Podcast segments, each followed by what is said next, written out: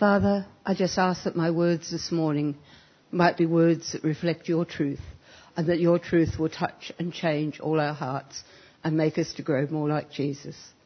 I ask that in his name. Amen.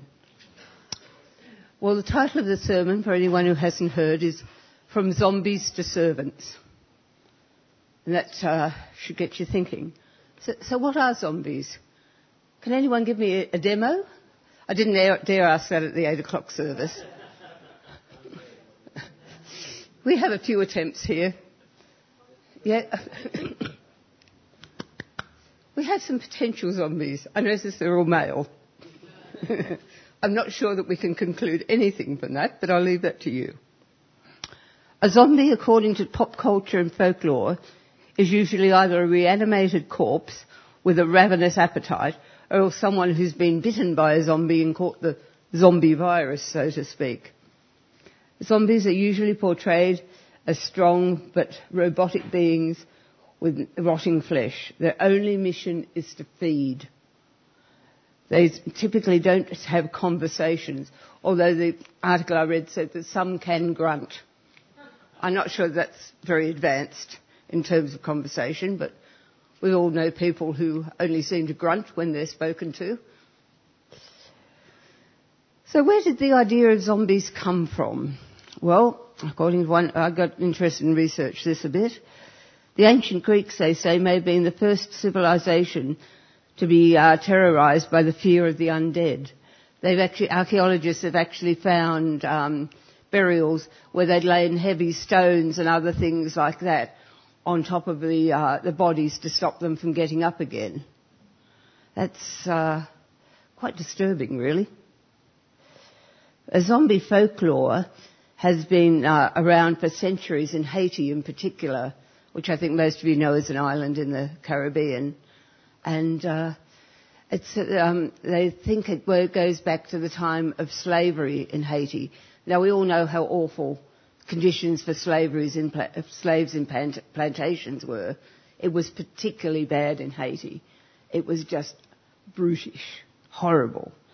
And uh, some think that the idea of zombies came from the fact that they felt like zombies in the life they were living already. It was so brutal and awful. And for those of you who like a scientific explanation, this is where it gets, I, oh, I found it interesting. There have been investigations into a practice in that area known as Bokor, where they used herbs, shells, fish, animal parts, bones and other objects to create different concoctions, including what were called zombie pow- powders, which apparently in the investigation contained something called tetrodotoxin. I think I've got that correct, which is the same uh, poison as you find if you um, eat things like pufferfish and other marine creatures that can have a poisonous effect. It's a paralytic poison. High doses of it can lead to paralysis and to coma, but in low doses, sub, um, subfatal, they uh, can cause zombie-like sim- symptoms such as difficulty walking, mental confusion, and respiratory problems. You can see the links, can't you? And high doses can make someone appear to be dead and then reanimate again. So whether that, how that ties into the folklore, you could decide for yourselves. But the question some of you are probably asking at this point is, what have zombies got to do with the Bible? Well, let's have a look at the beginning of Ephesians 2 and read that again. As you were dead in trespasses and sins in which you once walked, humans in their natural state, unredeemed, are the walking dead. We're not alive, we're, dead in our sins and trespasses, but we're still walking, remembering that walking in the Bible refers to way of life. And also, they were creatures of their appetites. Again, that reflects the whole zombie concept. It's a gruesome, uncomfortable picture, isn't it? But I think it reflects how terrible and loathsome the bondage of sin and death really is. That's where we came from. And let's also remember this was the horribleness into which Jesus descended in order to redeem us. That's the burden of sin and death he took on himself at the cross. Would you be prepared to become a zombie for the sake of saving zombies? That gives us some idea of the depth of God's love for us. But in verse 4, we come to two words that change everything. In fact, they change the whole of human history. What are those two words? But God. We were zombies bound over to death, but God. We were creatures consumed by our own appetites, but God. Whether we knew it or not, we were followers of the one who is at work in the sons of disobedience. But God. What did God do? He brought the dead back to life. He took zombies and restored their full humanity. And as if this wasn't marvellous enough, he didn't even stop there. We're told in verse 6, He raised us up with Him and seated us with Him in the heavenly places in Christ Jesus.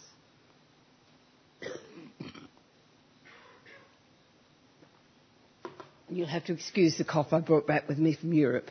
Special souvenir. And why would God do that? Why would He take the dead and restore them to life and give them back what it means to be truly human? Read verse 4.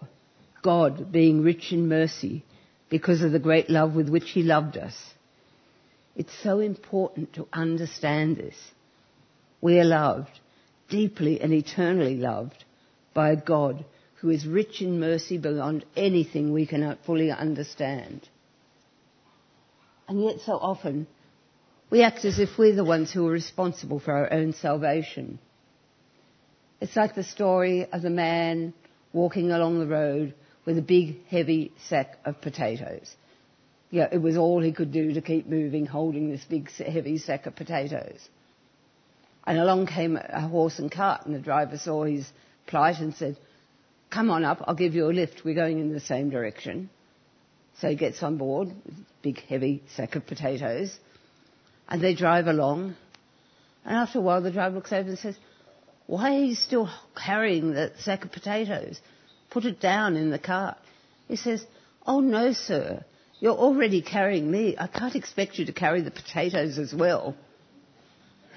I hope everyone in this room knows enough of basic physics to understand why that is nonsense. Because if it's carrying him, he's carrying whatever he carries as well. We cannot save ourselves. And a great example of how useless it is to even try and do that is the story of George Whitefield. Some of you may have heard of his name, famous evangelist of the 18th century. When he was a young student in the 1730s in England, he desperately wanted to get right with God. As a student at Oxford, he joined the Holy Club along with John and Charles Wesley and a group of other young men not as famous. And listen to what they did. I find it exhausting to even read it. I don't know how they actually carried it out. The members of that club rose early every day for lengthy devotions. They disciplined themselves so as not to waste a minute of the day. They wrote a diary every night in which they examined and condemned themselves for any fault during that day. They fasted every Wednesday and Friday and set aside Saturday as a Sabbath to prepare for the Lord's Day. They took communion each Sunday. They tried to persuade others to attend church and refrain from evil. They visited prisons and gave money to help the inmates and to provide for the education of their children. I don't know when they had time to do their uni work, quite honestly, let alone eat, sleep and everything else. Did that work? Well, Whitefield nearly ruined his health by going out in cold weather and lying prostrate before God for hours, crying out for deliverance from sin and Satan.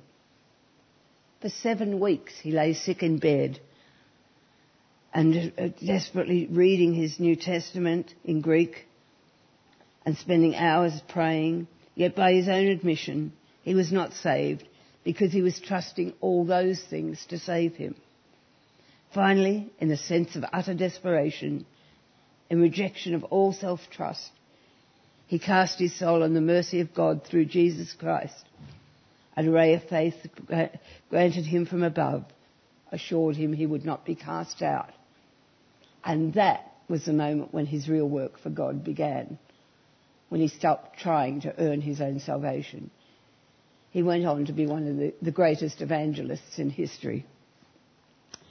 We're not, not ever, ever, ever saved by our works, but we are saved to do God's work.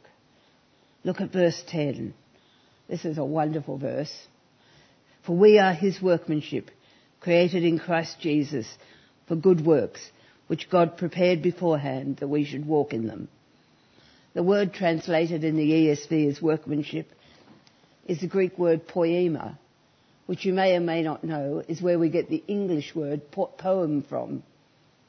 Have you ever thought of yourself, your life, as a poem which God is writing? We are God's poems. We are his masterpiece. That's another translation. Because how could the workmanship of the master creator be anything less than a masterpiece?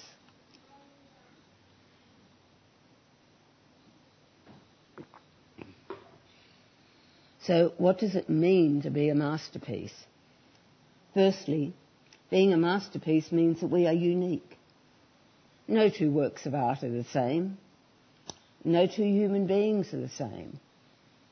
You can't do what you can do. You don't feel things the way that you feel them. Every one of us is different. And that's okay. God made us to be different. You know, He doesn't make two flowers identical. How much less two people? We each have a role in His kingdom as who He created us to be, not to be a copycat of somebody else. Second, being a masterpiece means that you are valuable. You're not ordinary or common, but rare and precious, and not cheap and not disposable. No child of God is ever cheap and disposable. Third, being a masterpiece means we have a purpose. A masterpiece is not random or accidental. It's intentional and purposeful. Lastly, being a masterpiece means we are loved. A masterpiece is not neglected or abandoned by anyone who recognises it for what it is. It's cherished and cared for.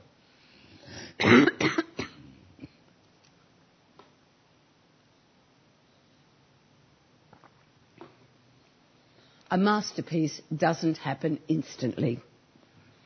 The master craftsman proceeds with infinite care to make something unique and beautiful. A sculpture is chipped away at. We had the privilege while we were travelling of seeing a couple of Michelangelo's uh, sculptures. They're awesome. Absolutely awesome. He didn't make them overnight. Pottery. The clay is shaped precisely, and after that, it still has to be put in the kiln at just the right temperature for the right length of time, etc. A tapestry looks like a random mass of threads on the wrong side until you see it the right way round. A painting looks to be built up from random bits of colour until you see the finished work. We can read the first chapter of the story and we have no idea where it's going or what's going to happen. Yet, unique as each piece of masterpiece of God's is, there's something amazing. We're infinitely diverse because we are the artworks of an infinite God.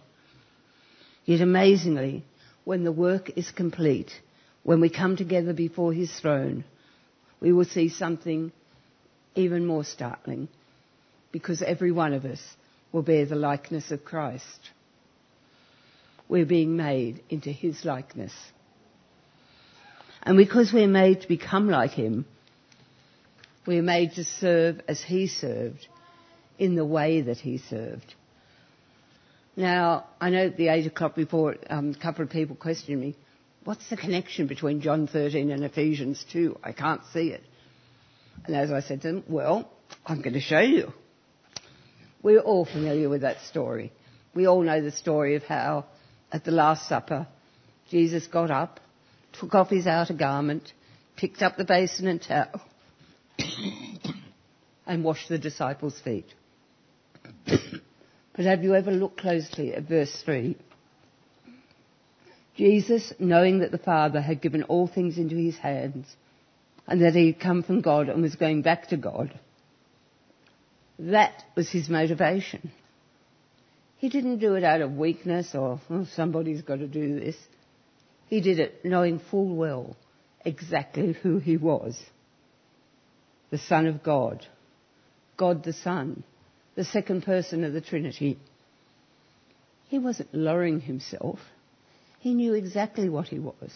He knew exactly who he was. And that set him free to serve. Because if you don't know who you are, you're going to serve for the wrong reasons. When we serve from weakness rather than strength, or a sense of obligation, or this is what I've got to do, this is what's expected of me, we, have, uh, we serve weakly, proudly, capriciously, and often with je- a sense of jealousy because other people aren't doing what we're doing. and it, it often expresses itself in exhaustion Excuse me.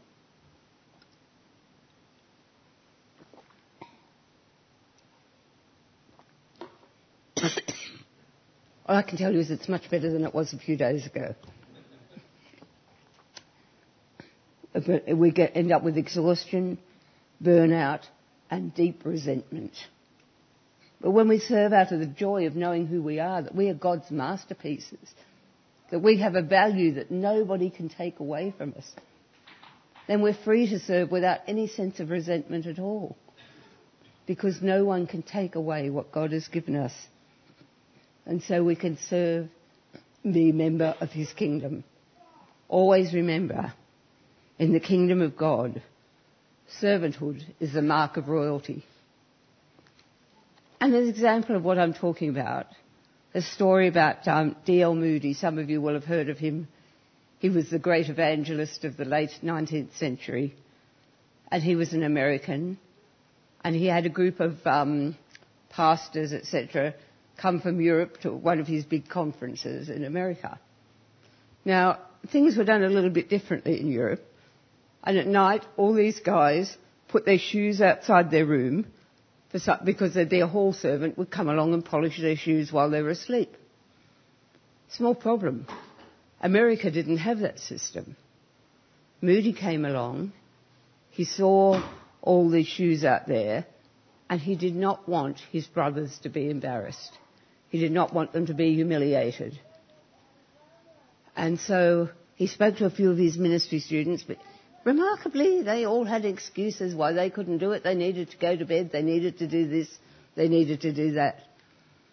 So Moody himself went along, collected all the shoes, took them back to his room, and polished them all himself. And no one would ever have known, except that one of his friends burst in on him to ask him something while he was in the middle of doing it, and that's how the secret got out. He was at that time the only big name evangelist in the whole world. But he didn't think twice about serving his brothers so that they would not be put to shame. I think we can all learn something from that. Let's pray. Father, we thank you that you have taken us from death to life, restored our humanity, and day by day you're changing us into the image of your Son. Help us to know that you have set us free to serve in ways we could never have dreamed or imagined. That as we walk with you, we are the servants of your kingdom, bringing your life and your love into all the world in wherever you put us and however you have equipped us to do it. Thank you for this. Amen.